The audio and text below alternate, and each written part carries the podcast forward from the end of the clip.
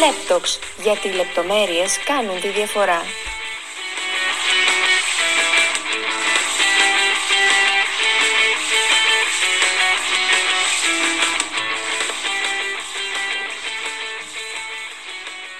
Καλώς ήρθατε στο εβδομαδιαίο podcast του ΛΕΠ. Είμαι η Μέρη Καλιανίδου. Είμαι ο Χρήστος Αβουλίδης και σε ευχόμαστε καλή ακρόαση. Στο σημερινό επεισόδιο ασχοληθήκαμε κυρίως με τα θέματα της εγχώριας πολιτικής σκηνής.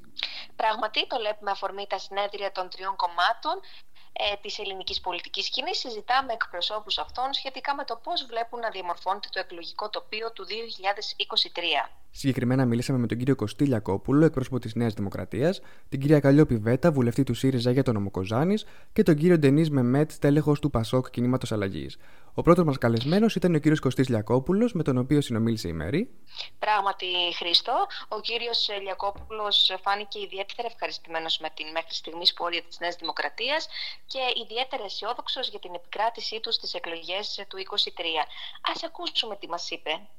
Μαζί μας λοιπόν σήμερα ο Κωστής Διακόπουλος, νομικός, σύμβουλος Ένωσης Ασκούμενων και Νέων Δικηγόρων Αθηνών, αναπληρωτής υπεύθυνος πολιτικού σχεδιασμού της ΟΝΕΤ, Οργάνωσης Νέων Νέας Δημοκρατίας. Καλησπέρα σας. Καλησπέρα σας. Ε, σας ευχαριστώ πάρα πολύ που με καλέσατε. Να πω αρχικά πολλά συγχαρητήρια στο podcast, πολύ ενδιαφέρον podcast που οργανώνετε ε, και να χαιρετήσω και τους ακροατές του podcast και εύχομαι να τους πολλαπλασιάσετε και να κάνετε πάντα έτσι ενδιαφέρουσες θεματολογίες. Σα ευχαριστούμε πάρα πολύ, κύριε Λιακόπουλε. Ευχαριστούμε κιόλας και για την αποδοχή της πρόσκλησης. Ξέρετε, βρισκόμαστε ε, σε μία από τις πιο σημαντικές προεκλογικές φάσεις, όπου οι κομματικές παρατάξεις δίνουν τη δική τους μάχη στα συνέδρια. Με αφορμή λοιπόν την ομιλία του Πρωθυπουργού Κυριάκου Μητσοτάκη στο 14ο συνέδριο της Νέας Δημοκρατίας και τις εκλογές που θα λάβουν χώρα μάλλον μέσα στον επόμενο έτος, θα ήθελα ως αναπληρωτής υπεύθυνο πολιτικού σχεδιασμού ε, της ΟΝΕΤ να μου πείτε ε, πώς πιστεύετε ότι θα διαμορφωθεί το εκλογικό τοπίο του 2023. Το κόμμα της Νέας Δημοκρατίας στην πρόσφατη δημοσκόπηση ΜΑΡΚ φαίνεται ότι προηγείται κατά 9,3% από τον ΣΥΡΙΖΑ. Ε, το Κινάλ από την άλλη, η Χειρή κάνει την παρουσία του, καταλαμβάνοντας την τρίτη θέση στα προγνωστικά. Τι γνώμη έχετε λοιπόν για τις εκλογές, πώς θα δημορφωθεί το αποτέλεσμα; Λοιπόν, πράγματι, κοιτάξτε να δείτε, οι εκλογές, ε, όπως έχει πει πολλές φορές και ο ίδιος ο Πρωθυπουργός, ε, θα γίνουν κανονικά στη λήξη της τετραετίας. Και αυτός είναι και ο σκοπός της ε, παρούσας κυβέρνησης. Να τιμήσει την εμπιστοσύνη που της έχει δώσει ο ελληνικός λαός και να εξαντλήσει την τετραετία όπως προβλέπεται. Οι δημοσκοπήσεις σίγουρα δίνουν ένα καθαρό προβάδισμα στην ε, Νέα Δημοκρατία. Αυτό δείχνει μια ανταμοιβή ίσως ε, της κυβέρνησης και των ε, επιλογών που κάνει και της πολιτικής της συνολικά. Ωστόσο, θα μου επιτρέψετε να πω ότι το κόμμα δεν ε, ασχολείται με τις ε, δημοσκοπήσεις, δεν επαναπάβεται ε, στα νούμερα και στα αποτελέσματα.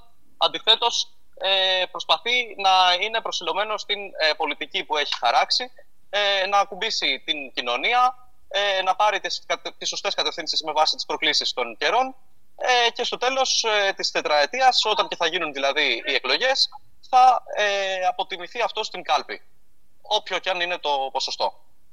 Αυτή είναι η στόχευση. Πόσο ρεαλιστικό και επιθυμητό είναι το ενδεχόμενο συμμαχίας κομμάτων; Κοιτάξτε να δείτε, το θέμα της συμμαχίας των κομμάτων είναι άλλη μια ε, έκφραση δημοκρατική. Ε, προφανώς και η Νέα Δημοκρατία αγκαλιάζει τις ε, δημοκρατικές εκφάνσεις. Σίγουρα ο σκοπός της και ο στόχος της είναι να πετύχει την αυτοδυναμία, να επαναλάβει δηλαδή άλλη μια αυτοδυναμία, όπως έκανε και στις εκλογές του 2019. Θα εξαρτηθεί βέβαια αυτό, διότι ας μην ξεχνάμε ότι έχουμε ένα διαφορετικό εκλογικό σύστημα, το οποίο αποτελεί και μια ε, λανθασμένη επιλογή του ΣΥΡΙΖΑ και μια, ας λέγαμε, επιβολή ε, πολιτική χάραξη. Αλλά σίγουρα, ε, εφόσον απαιτηθεί να υπάρχει μια κυβερνησιμότητα, θα εξετάσει όλες τις ε, επιλογές. Μάλιστα. Και ποιο πιστεύετε ότι είναι το μεγάλο στίχημα που τίθεται μπροστά στο κόμμα της Νέας Δημοκρατίας; Το μεγάλο στίχημα σίγουρα είναι ε, αφενός με να, παράξει άλλο ένα έτος ε, πολιτικής με ουσιαστικό αποτύπωμα για τον τόπο. Προφανώ αυτό εκφράζεται σε πολλές ε, εκφάνσεις. Σίγουρα ε, κεντρικός στόχος είναι η ορθή αξιοποίηση των ε, χρηματοδοτικών εργαλείων όπως είναι το Ταμείο Ανάκαμψης, όπως είναι το ΕΣΠΑ, το Αντρόνι Τρίτσι, Δηλαδή, σίγουρα να δημιουργήσει επενδύσεις, να προσελκύσει νέες επενδύσεις, ακόμα περισσότερες, όπως έχει ήδη ξεκινήσει να κάνει. Σίγουρα είναι ε, να έρθει ακόμα πιο κοντά στην κοινωνία. Μάλιστα, ε, Όπως ίσως γνωρίζετε, η Νέα Δημοκρατία, το κόμμα της Νέας Δημοκρατίας, έχει ένα νέο άνθρωπο ως ε, γραμματέα της Πολιτικής Επιτροπής, τον Παύλο το Μαρινάκη. Αυτό δείχνει και μια ουσιαστική εμπιστοσύνη του Πρωθυπουργού Κυριάκου Μητσοτάκη στους νέους, στη νέα γενιά, δίνοντάς τι θέσεις ευθύνης. Και ήδη από τους πρώτους μήνες ε, ανάληψης της θέσης, ο νέος ε, γραμματέας ε, έρχεται ε, κοντά στην κοινωνία μέσα από πολλές επισκέψεις και δράσεις. Έτσι είναι και, αυτή θα είναι και η, αυτός είναι και ο στόχος της Νέας Δημοκρατίας, να είναι κοντά στον πολίτη ε, και να κάνει πολιτικές με ουσιαστικό αντίκτυπο. Και αυτή, αν μου επιτρέπετε, είναι και η θέση της ίδιας της ΟΝΕΔ. Μάλιστα, έχουμε και το 13ο τακτικό συνέδριο σε μια εβδομάδα, στο στάδιο Ειρήνης και Φιλίας. Ε, άλλη μια ε, εκλογική, ε, άλλη μια συγγνώμη, δημοκρατική διαδικασία η οποία απευθύνεται στη βάση ε, όπως έκανε και το, κόμμα, όπως έκανε και το συνέδριο του κόμματος ε, πριν από λίγες εβδομάδες. Ε, και ο στόχος και της ε, νέας γενιάς και της ΟΝΕΔ είναι αυτός ακριβώς. Δηλαδή ε, να κάνει και κοινωνικές δράσεις και πολιτικές δράσεις που να είναι κοντά στους νέους και κοντά στην κοινωνία.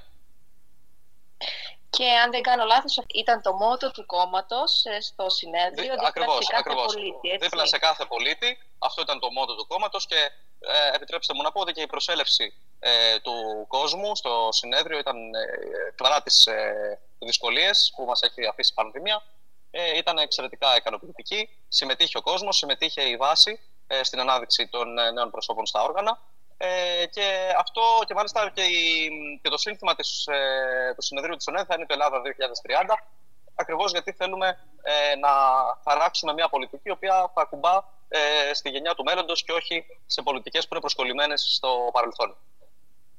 Μάλιστα, ευχαριστούμε πάρα πολύ για την Εμείς, εγώ, εγώ ευχαριστώ για την τιμή που μου κάνατε και να ευχηθώ κάθε καλό ε, στην εκπομπή σας και με πάντα ενδιαφέρουσες θεματολογίες. Να είστε καλά, καλή συνέχεια. Καλή συνέχεια σε εσάς.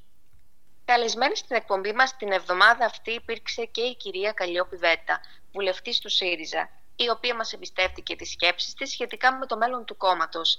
Χριστό, πες μας τι σου άφησε η συζήτηση με την κυρία Βέτα; Μέρη, είναι εμφανές πως η αξιωματική αντιπολίτευση μετά το συνέδριο επιστρέφει ανανεωμένη, με παρεμβάσεις που αφορούν τόσο οικονομικά όσο και κοινωνικά ζητήματα, με ιδιαίτερη έμφαση πάντα α, στα ενεργειακά και πλέον ο στόχος της είναι μια προοδευτική διακυβέρνηση. Α ακούσουμε λοιπόν τι μας είπε η βουλευτή ΣΥΡΙΖΑ, κυρία Καλλιόπη Βέτα. Μαζί μας λοιπόν η κυρία Καλλιόπη Βέτα, βουλευτής του ΣΥΡΙΖΑ Προοδευτικής Συμμαχίας για τον Νομοκοζάνη. Καλησπέρα, κυρία Βέτα. Καλησπέρα, ευχαριστώ πάρα πολύ για την πρόσκληση. Εμείς ευχαριστούμε. Ε, θα ήθελα να ξεκινήσουμε με μια ερώτηση για το συνέδριο του ΣΥΡΙΖΑ Πρωτευτική Συμμαχία, το οποίο ολοκληρώθηκε πριν από λίγες ημέρες και ομολογουμένως απασχόλησε την επικαιρότητα, αφενός με τους φίλους του κόμματος να μιλούν για μια αυξημένη συμμετοχή μελών και αφετέρου με τους πολιτικούς αντιπάλους του ΣΥΡΙΖΑ να μιλούν για κάποιες αστοχίες που ενδεχομένως εντόπισαν στην οργάνωση του συνεδρίου. Ποιο είναι το σχολείο σας, Το συνέδριο ε, ήταν πάρα πολύ επιτυχημένο και οργανωτικά και ε, πολιτικά. Ισχυροποίησε πάρα πολύ το ΣΥΡΙΖΑ, ε, και πήραμε πολιτικές αποφάσεις. Ε, έγινε ε, με τη συμμετοχή χιλιάδων μελών χιλιάδων μελών και τον τόνο έδωσαν τρία πράγματα μπορώ να πω να συνοψισω Πρώτα απ' όλα η ομόφωνη υπερψήφιση της πολιτικής απόφασης. Το δεύτερο είναι οι γενναίες και πρωτοποριακές, θα έλεγα, αποφάσεις για ίση συμμετοχή των δύο φίλων στα όργανα, με τη δέσμευση αυτή η συμμετοχή να συνεχιστεί και σε κυβερνητικές θέσεις αργότερα, όταν θα γίνουμε Και βέβαια το τρίτο είναι η διαρκής και θα έλεγα δομική τροφοδότηση με τη βάση σε όλα τα επίπεδα. Μιας και ε, εκλέγονται και φάνηκε μετά στις εκλογές του 15 Μάη που είχαμε στις 15 του Μάη, εκλέχθηκαν από τη βάση Κεντρική Επιτροπή ο πρόεδρος. Σε αυτές τις εκλογές ο ΣΥΡΙΖΑ τριπλασίασε τα μέλη, ε, εγγράφηκαν αυτά τα μέλη, δεν ήρθαν απλά οι φίλοι ε, και οι υποστηριχτές να ψηφίσουν, αλλά ήρθαν πια τα μέλη. Ε, μετράμε πια 172.000 μέλη, οργανωμένα μέλη. Είμαστε ε, το μεγαλύτερο αριστερό ευρωπαϊκό κόμμα ε, με οργανωμένα μέλη ε, και βέβαια αυτή η συμμετοχή μας έδωσε και στο συνέδριο αλλά και στις εκλογές που έγιναν στις 15 του Μάη όπως σας είπα μας, έδωσαν, μας έδωσαν την όθηση για την πολιτική αλλαγή. Γιατί αυτό είναι το ζητούμενο, η, πολιτική αλλαγή, οι πολιτικές εξελίξεις, οι κοινωνικές εξελίξεις και θα έχουμε αυτές τις πολιτικές εξελίξεις στο μέλλον ε, μας έδωσε ήταν, θα έλεγα, το εφαλτήριο για αυτή την κοινωνική αλλαγή. Και βέβαια για μας ήταν ένα πολιτικό μήνυμα, όπως είπε και χθες στην πρώτη κεντρική επιτροπή ο Αλέξης Τσίπρας, ήταν ε, μια, ένα ηχηρό μήνυμα και ε, προς το Μαξίμου, αλλά και προς το ΣΥΡΙΖΑ, προς την Κουμουντούρ, διότι και για μας σημαίνει μια δέσμευση, ένα πλαίσιο αρχών, αξιών, ιδεών της αριστεράς, ε, ότι θα παρεμβαίνουμε στους χώρους ε, που ζούμε, που εργαζόμαστε, ότι θα συμβάλλουμε έτσι ώστε ο ΣΥΡΙΖΑ και στο μέλλον να δυναμώσει ακόμη πιο πολύ για να υπερασπιστούμε πάνω απ' όλα τα συμφέροντα της κοινωνικής πλειοψηφίας. Διότι μέχρι τώρα τι βλέπουμε ότι η κυβέρνηση αυτή ε, δεν ε, στηρίζει αυτά τα συμφέροντα τα, της ε, κοινωνικής πλειοψηφίας όπως έλεγα. Ε, είναι έχει αποδειχτεί η Νέα Δημοκρατία ανίκανη να διαχειριστεί τις κρίσεις. Οι κρίσεις είναι παγκόσμιες, αλλά εδώ στην Ελλάδα τυχαίνει να έχουμε πρωτιές. Πρωτιές σε θανάτους από την υγειονομική κρίση, αλλά και πρωτιές ε, στην ακρίβεια, στην, ενέργεια, στην ακρίβεια της ενέργειας, στην ακρίβεια σε αγαθά. Στον πληθωρισμό είμαστε πάνω από το μέσο όρο. Το μέσο νοικοκυριό δεν μπορεί να βγάλει το μήνα, ε, δεν μπορεί να ανταπεξέλθει. Υπάρχει κοινωνική ασφυξία όχι μόνο στα νοικοκυριά, αλλά και στις επιχειρήσεις οι οποίες προσπαθούν να ανταπεξέλθουν και να μην οδηγηθούν σε λουκέτα. Όλα αυτά δημιουργούν μια ασφικτική κατάσταση που ε, μας οδηγεί και μας να έχουμε την ευθύνη για να αλλάξουν τα πράγματα και να οδηγηθούμε, όπως σας είπα, στην κοινωνική αλλαγή πάντα με την νίκη βέβαια του ΣΥΡΙΖΑ στις επόμενες εκλογές με κορμό το ΣΥΡΙΖΑ να φτιαχτεί μια προοδευτική κυβέρνηση η οποία θα αλλάξει όλο αυτό το σκηνικό. Μάλιστα. Θα ήθελα λοιπόν να αναλύσουμε λίγο περισσότερο αυτή την προοδευτική κυβέρνηση. Έχουμε ακούσει και τον ίδιο τον πρόεδρο του κόμματος, τον Αλέξη Τσίπρα, να μιλάει αφενός και για μια, προοδευτική, μια καθαρή νίκη για προοδευτική διακυβέρνηση, αλλά και αφετέρου για μια προοδευτική συγκυβέρνηση. Και θα ήθελα λοιπόν να σας ρωτήσω ποιους θα μπορούσε να συμπεριλάβει αυτή η προοδευτική συγκυβέρνηση, με ποια κόμματα είναι διατεθειμένος ο ΣΥΡΙΖΑ Προοδευτικής Συμμαχία να συνεργαστεί και ποιες θα έπρεπε να είναι οι βασικές της προτεραιότητες.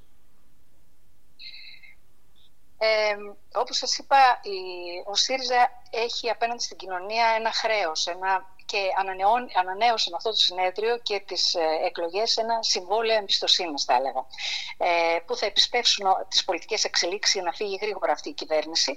Εμείς ε, στο συνέδριο διατυπώσαμε απόψεις ε, και ο Αλέξης Τσίπρας διατύπωσε ένα πρόγραμμα για την επόμενη μέρα με τις πέντε συν μία θέσεις, οι οποίες αφορούν ε, πολύ σημαντικά θέματα, όπως είναι αυτό ότι ε, πρώτα απ' όλα την άμεση και αποτελεσματική προστασία από το κύμα της ακρίβειας, ε, όπου ε, Εκεί εντάσσεται βέβαια και η αύξηση του κατώτατου μισθού στα 800 ευρώ, η μείωση από την αύξηση 50% περίπου του ρεύματος και πολλά άλλα. Η ανάκτηση εργασίας. Το δεύτερο, η τρίτη είναι η στήριξη των μικρομεσαίων ο τρίτος άξονας, μάλλον, η στήριξη των μικρομεσαίων επιχειρήσεων και του αγροτικού κόσμου, η ενίσχυση του κοινωνικού κράτους, το νέο ΕΣΥ που θέλουμε με mm-hmm. ε, προσλήψεις γιατρών κλπ, ε, η στήριξη των συνταξιούχων και βέβαια ε, το πέμπτο, ο πέμπτος άξονα αφορά τη νέα γενιά, τα πανεπιστήμια, την κατάργηση της ελάχιστης βάσης εισαγωγής και πολλά άλλα, να μην πω σε λεπτομέρειες. Και το, η τελευταία είναι η αλλαγή του πολιτικού του παραγωγικού μοντέλου. Αυτά είναι έτσι οι βασικοί άξονες επιγραμματικά ε, από ένα πρόγραμμα κοστολογημένο και πάρα πολύ συγκεκριμένο. Σε αυτό το πρόγραμμα λοιπόν καλούμε όλες τις προοδευτικές δυνάμεις να έρθουν κοντά μας και να κάνουμε το να αλλάξει η κατάσταση και να κάνουμε μια προοδευτική κυβέρνηση. Οι συσχετισμοί δεν ξέρουμε ποιοι θα είναι, γι' αυτό δεν μπορώ mm. να σας πω ακριβώς ότι θα είναι αυτή η πολιτική δύναμη ή η άλλη. Σίγουρα απορρίπτουν τα, τα σενάρια συγκυβέρνηση με τη Νέα Δημοκρατία ή με την ακροδεξιά. Αυτό είναι το μόνο βέβαιο. Από εκεί και πέρα ε, είναι πολύ σημαντικό ο ΣΥΡΙΖΑ να είναι η πρώτη δύναμη στις επόμενες εκλογές, έτσι ώστε να μπορεί να υλοποιήσει αυτό το πρόγραμμα, το οποίο είναι ε, κοινωνικά δίκαιο, είναι κοντά στους ανθρώπους. Εμείς, ξέρετε, ε, έχουμε μία άμεση σχέση με την κοινωνία, δεν παρεμβαίνουν διάφορα οικονομικά μεγάλα συμφέροντα ε, για μας. Ε, στηρίζουμε την κοινωνία, στηρίζουμε όλα τις μικρομεσαίες επιχειρήσεις, τους άνεργους, τους ανθρώπους τους που είναι απροστάτευτοι αυτή τη στιγμή. Και βέβαια εκτός από το τα άμεσα μέτρα, όπως σας είπα, για την ακρίβεια, για την, για την αύξηση του μισθού, έχουμε και ε, μακροπρόθεσμο σχέδιο ε, για την επόμενη μέρα. Σε αυτό λοιπόν το πρόγραμμα που σας είπα ε, καλούμε τις πολιτικές δυνάμεις. Δεν ξέρω πώς θα είναι. Ε, εύχομαι πραγματικά να είναι η πρώτη δύναμη ο ΣΥΡΙΖΑ και θα είναι, έτσι δείχνουν τα πράγματα, διότι η οργή των ανθρώπων έχει πάρει πολιτικά χαρακτηριστικά πια. Ε, ο κόσμος είναι αγανακτισμένος, δεν αντέχει άλλο αυτή την κατάσταση και ε, εμείς θα προσπαθήσουμε έτσι να έχουμε αυτή την πολιτική αλλαγή που χρειάζεται ο τοπος Κυρία Βέτα, έχετε εκλεχθεί από έναν νομό ο οποίος ε, κυριαρχεί στην επικαιρότητα αυτό το διάστημα. Ο νομός Κοζάνης θα έλεγα πως είναι η ενεργειακή ε, καρδιά της Ελλάδος. Ε, Παρ' όλα αυτά, βλέπουμε ότι τα ενεργειακά είναι ένα ιδιαίτερα ευαίσθητο θέμα και για την κυβέρνηση και για την επικαιρότητα. Ποια πιστεύετε πως θα έπρεπε να είναι η πιο σημαντική παρέμβαση ώστε να διευκολυνθεί ε, η κοινωνία στο σύνολό της; Ε, αν μιλάμε για τα ενεργειακά, ε, η κυβέρνηση αυτή τη στιγμή επιδοτεί την ασχροκέρδη. Το έχουμε δει. Ε, υπάρχει μια σώρευση υπερκερδών. Ε, εμείς μιλάμε ότι θα πρέπει σίγουρα να υπάρξει πλαφόν στη χοντρική και στη λιανική τιμή του ρεύματος και του φυσικού αερίου, να υπάρξει πλαφόν στο κέρδος των εταιριών παραγωγής ηλεκτρικού ρεύματος, ε, να μειωθούν οι λογαριασμοί, ε, και στη συνέχεια να μειωθεί και ο ελάχιστος φόρος κατανάλωσης ε, στα καύσιμα. Είναι μέτρα τα οποία τα έχουν πάρει πολλές ευρωπαϊκές χώρες. Εμείς όμως εδώ υστερούμε. Δεν έχουμε πάρει, δεν έχουμε στηρίξει την κοινωνία όπως πρέπει. Ε, μιλάμε για μια ανίκανη κυβέρνηση και σχεδόν, θα έλεγα, όχι σχεδόν, είναι βέβαιο ότι πια εκτός από ανίκανη αυτή η κυβέρνηση είναι μια επικίνδυνη κυβέρνηση. Ε, τώρα, αν με ρωτάτε για την Κοζάνη, ειδικά εκεί αντιμετωπίζουμε πάρα, πάρα πολλά ε, προβλήματα. Ε, είμαστε όντως η ενεργειακή καρδιά, όπως το λέτε, πολύ σωστά το διατυπώσατε, ήμασταν όλα τα χρόνια και αυτή τη στιγμή βιώνουμε μία απαξίωση. Διότι η απολυμνητοποίηση, έτσι όπως εξαγγέλθηκε από το βήμα του ΙΕ το 2019, ήταν ουσιαστικά μία επικοινωνιακή φούσκα. Αποδείχτηκε. Ε, ουσιαστικά αυτό το παραδέχτηκε και ο ίδιος ο κ. Μητσοτάκης τον Απρίλιο που ήρθε στην Κοζάνη, γιατί μας είπε ότι θα αλλάξει το μείγμα και θα αυξήσει ε, τη λιγνητική παραγωγή 50% παραπάνω, κάτι που δεν γίνεται βέβαια γιατί δεν έγινε τίποτα στα λιγνητορχεία, το διαπίστωνα αυτό και μετά από επίσκεψη, αλλά ε, όπως σας είπα ο νομός και η Φλόρινα, ο νομός Φλόρινας και η Μεγαλόπολη βιώνουν την τέλεια επαξίωση. Ειδικά σε εμάς στην Κοζάνη ε, έχουν εξεγγελθεί ένα σωρό πράγματα, αλλά αυτή τη στιγμή βλέπουμε μόνο να ανεβαίνει η ανεργία. Ήδη έχουν προσθεθεί 4.000 άνεργοι από τη στιγμή που διατυπώθηκε αυτή η περίφημη απολυμνητοποίηση και βέβαια για τη χώρα είναι μια επιβλαβής διαδικασία με την έννοια ότι ε, έχει προσδεθεί η χώρα πίσω από το φυσικό αέριο, γι' αυτό έχουμε και αυτή την αύξηση, την τεράστια ε, στην ενέργεια. Αντί δηλαδή να πάμε σε απανθρακοποίηση, όπως ε, υπαγορεύει και η συνθήκη των Παρισιών που έχουμε υπογράψει σαν χώρα μαζί με άλλες χώρες στην Ευρωπαϊκή ε, για απανθρακοποίηση και ε, ενεργειακή ε, ουδετερότητα, αποτύπωμα, δηλαδή ε, ουδετερότητας μέχρι το 2050 στο μείγμα ενέργειας, εμείς πάμε στην απολυνητοποίηση, όχι στην απανθρακοποίηση, άρα ε, πηγαίνουμε πίσω από το φυσικό αέριο, αυξήσαμε δηλαδή την εξάρτησή μας από το φυσικό αέριο σε αντίθεση με άλλες χώρες στην Ευρωπαϊκή Ένωση που την έχουν μειώσει αυτή την εξάρτηση. Ένα α, καύσιμο το οποίο είναι ρηκτό, έχει και αυτό ρήπου, έχει ε, κοστολογείται με, σύμφωνα με τους ρήπους και βέβαια είναι εισαγόμενο και εξαρτάται και τις γεωπολιτικές αναταράξεις όπως το είδαμε να εξελίσσεται. Ε, όλα αυτά λοιπόν ε, δεν έχουν εξασφαλίσει ούτε την ενεργειακή επάρκεια της χώρας έτσι όπως εξαγγέλθηκε από τον κύριο Μητσοτάκη και βέβαια δεν έχουν διασφαλίσει αυτή την ε, παραγωγική μετάβαση των περιοχών και ειδικά του νομού Κοζάνης, όπου το 45 περίπου ε, του ΑΕΠ ε, της περιοχής μου εξαρτάται από τη λιγνητική παραγωγή. Ε, δεν βλέπουμε καμία επένδυση, ε, δεν βλέπουμε τίποτα να γίνεται απολύτως. Ε, αντίθετα δημιουργούνται προβλήματα με τις αποκαταστάσεις εδαφών, με την άναρχη ανάπτυξη των ΑΠΕ και όπως σας είπα, αντί εμείς να πάμε σταδιακά από το λιγνίτη στις ΑΠΕ, στις ανανεώσιμες πηγές ενέργειας, περνάμε το φυσικό αέριο το οποίο θα μείνει πολλά χρόνια. Οι ΑΠΕ όμως, ε, τις οποίες θέλουμε να αναπτυχθούν, αναπτύσσονται χωρίς ειδικό χωροταξικό αυτή τη στιγμή, με αποτέλεσμα όλοι οι άνθρωποι, οι κάτοικοι στην περιοχή μου να είναι αντίθετοι. Διότι βλέπουν ότι αυτό το σχέδιο αναπτύσσεται σε βάρος άλλων δραστηριοτήτων της περιοχής. Mm-hmm. Ε, είτε της κτηνοτροφίας, της γεωργίας κλπ. Και όπως σας είπα και την αποκατάσταση εδαφών, ε, μένει ένα πολύ μεγάλο κεφάλαιο, είναι μια οικολογική βόμβα έτσι όπως εξελίσσεται, διότι δεν υπάρχει καμία πρόβλεψη για να αποκατασταθούν τα εδάφη, ούτε να αποδοθούν σε αγρότες ε, γη που είναι παραγωγική και θα μπορούσε να δοθεί έμφαση στον πρωτογενή τομέα. Βλέπουν σχέδια επί χάρτου μόνο, σχέδια επισχεδίων, χωρίς ουσιαστική στήριξη των κατοίκων της περιοχής που τροφοδότησαν, όπως είπατε κι εσείς, εδώ και 70 χρόνια ε, την Ελλάδα και συνέβαλαν mm-hmm. αυτή η περιοχή, ειδικά συνέβαλε στην ανάπτυξη της Ελλάδας. Μάλιστα. Αναμένουμε λοιπόν το μέλλον με ιδιαίτερο ενδιαφέρον. Κυρία Βέτα, σας ευχαριστούμε πάρα πολύ για την παρέμβαση σας σήμερα. Και εγώ, και εγώ. Να είστε καλά. Ευχαριστώ πολύ. Σχετικά με το μέλλον του Πασόκ, που όλο ένα και περισσότερο αποκτά έδαφος στο κομματικό μέτωπο της χώρας, μας μίλησε ο κύριος Δενής Μεμέτ.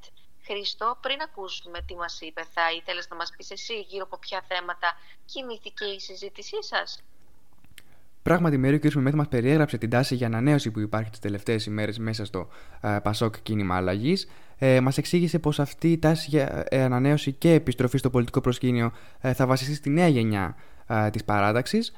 Ε, και πλέον ο στόχος είναι μια αυτοδύναμη και προοδευτική διακυβέρνηση. Α ακούσουμε λοιπόν τι μας είπε ο κ. Ντενή Μεμέτ. Μαζί μας λοιπόν ο κύριος Ντενή Μεμέτ, υποψήφιος διδάκτορας νομικής και στέλεχος του Πασόκ. Καλησπέρα κύριε Μεμέτ. Γεια σας, χαίρετε. Ε, θα ήθελα λοιπόν να ξεκινήσουμε από μια εικόνα η οποία συζητήθηκε από το συνέδριο και πρόκειται για την επιστροφή του Ευάγγελου Βενιζέλου, του Κώστα Λαλιώτη, της Άννας Διαματοπούλου και πολλών άλλων παλαιών στελεχών του Πασόκ, τα οποία φάνηκαν να δίνουν μια εικόνα ενότητα στο συνέδριο. Τι πιθανότητες υπάρχουν αυτά τα στελέχη να αναλάβουν εκ νέου ε, κέριους ρόλους μέσα στο κόμμα; Καταρχάς, κύριε Σαβουλίδη, ε, θέλω να σα ευχαριστήσω πάρα πολύ για την πρόσκληση και χαίρομαι ιδιαίτερα που ε, δίνετε το λόγο στους νέους, ε, στα νέα παιδιά, στη νέα γενιά να εκφραστούν, ε, να διατυπώσουν τις απόψεις τους και να παίξουν ε, πρωταγωνιστικό ρόλο.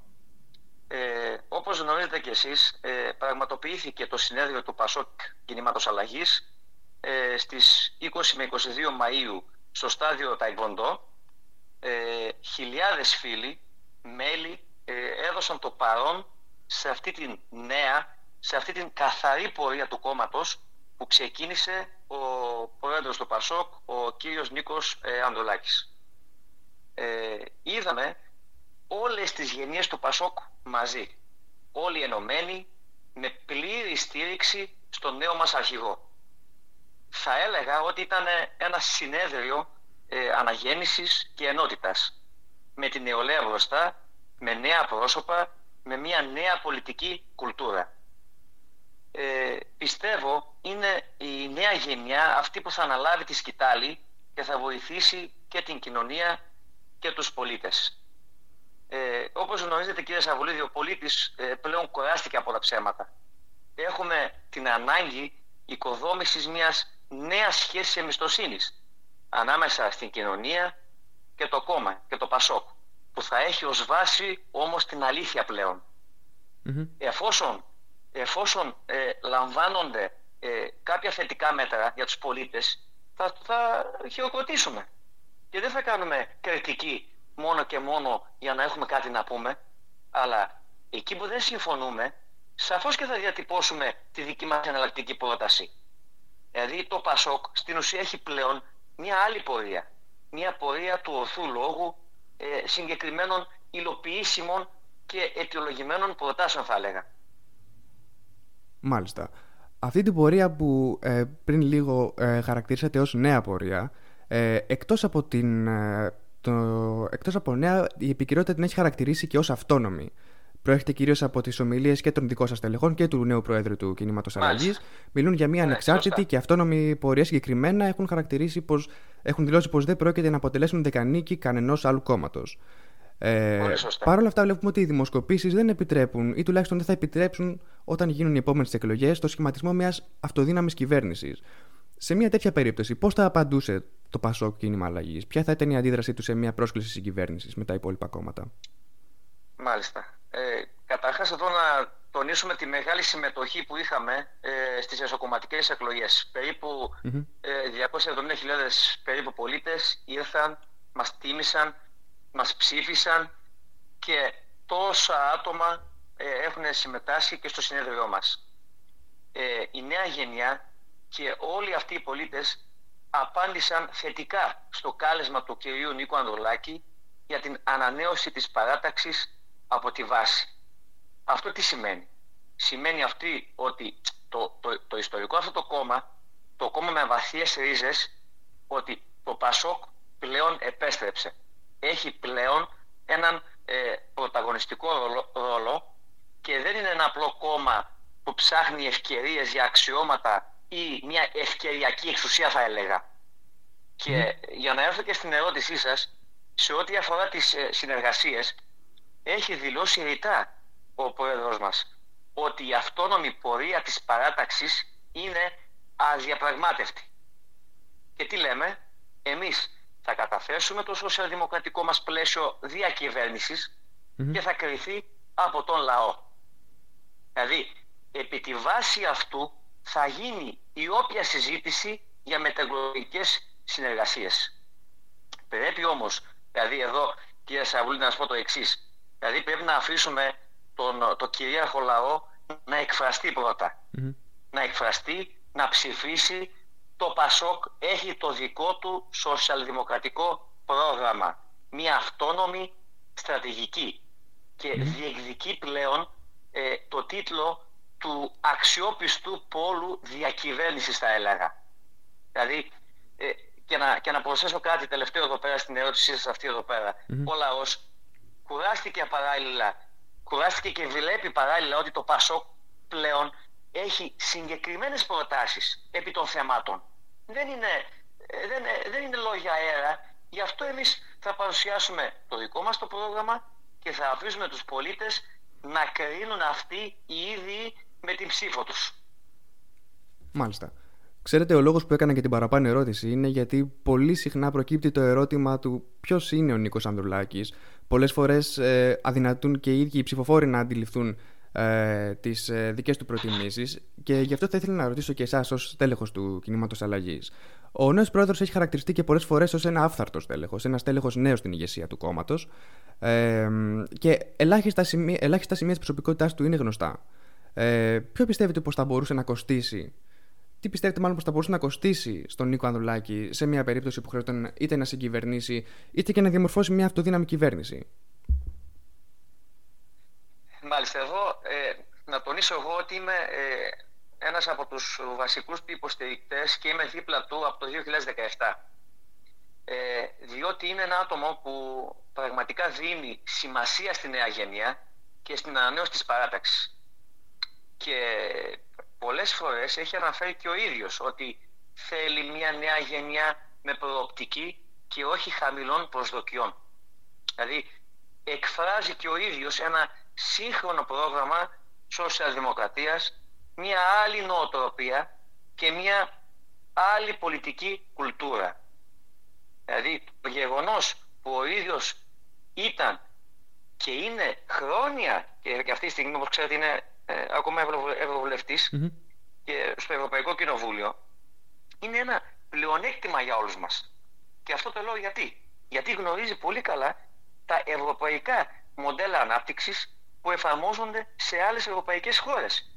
Και θέλει όλα αυτά τα μοντέλα να τα εφαρμόσει και στην Ελλάδα. Όπως παραδείγματος χάρη πήγε τελευταία ε, πριν, κάποιους, ε, πριν ένα μήνα, αν θυμάμαι καλά, στην Πορτογαλία, μίλησε εκεί και συναντήθηκε με τον Πρωθυπουργό τον Αντώνιο Κώστα συζήτησε μαζί του ε, για το πρόγραμμα της κοινωνικής κατοικίας που εφαρμόζεται εκεί στην Πορτογαλία δηλαδή προσπάθει με, με κάθε τρόπο και δημιουργεί ένα κόμμα του μέλλοντος που θα αντιμετωπίζει τις ε, προκλήσεις με ρεαλιστικές όμως και, υλο, και υλοποιήσιμες προτάσεις.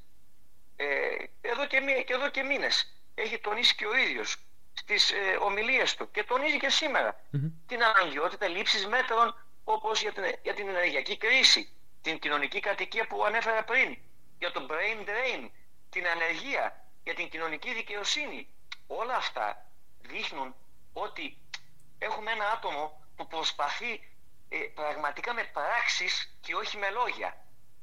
Ε, και ε, επιτρέψτε μου λίγο εδώ να σας πω και το εξής, ότι ο τόπος αυτός πλέον έχει ανάγκη από ανανέωση, από ανανέωση προσώπων, ανανέωση ιδεών και νοοτροπίας. Δηλαδή θέλουμε μια ξεκάθαρη και καθαρή πολιτική μακριά από τους λαϊκισμούς. Ε, και ε, κλείνοντας θέλω να τονίσω και το εξής ε, εδώ πέρα ε, ότι όπως είπα και πριν η νέα γενιά πλέον έχει άλλη παιδεία έχει αναλάβει το μέλλον στα χέρια της με πολιτική υπευθυνότητα με ρεαλιστικές προτάσεις και πάνω απ' όλα με τις αρχές της αξιοκρατίας και της διαφάνειας όπως λέει και ο πρόεδρος μας με νέο πολιτικό ήθος το πιο σημαντικό απ' όλα Επομένως, η επιστροφή του κινήματος αλλαγής, του Πασόκ κινήματος αλλαγής πλέον, ε, σίγουρα έχει μεγάλο ενδιαφέρον και φαντάζομαι πως θα έχει ενδιαφέρον και ο ρόλος που θα έχει στις επόμενες εκλογές. Ευχαριστούμε θερμά τον κύριο Μεμέτ για τη συμμετοχή του στο σημερινό επεισόδιο. Ήταν χαρά μας. Και εγώ σας ευχαριστώ πάρα πολύ. Ε, εύχομαι θα ξαναπούμε όποτε μπορούμε πάλι. Είμαστε εδώ. Θα παρακολουθούμε τις εξελίξεις και θα προσπαθήσουμε όλοι από κοινού για να βοηθήσουμε και τον τόπο και την κοινωνία και τους πολίτες.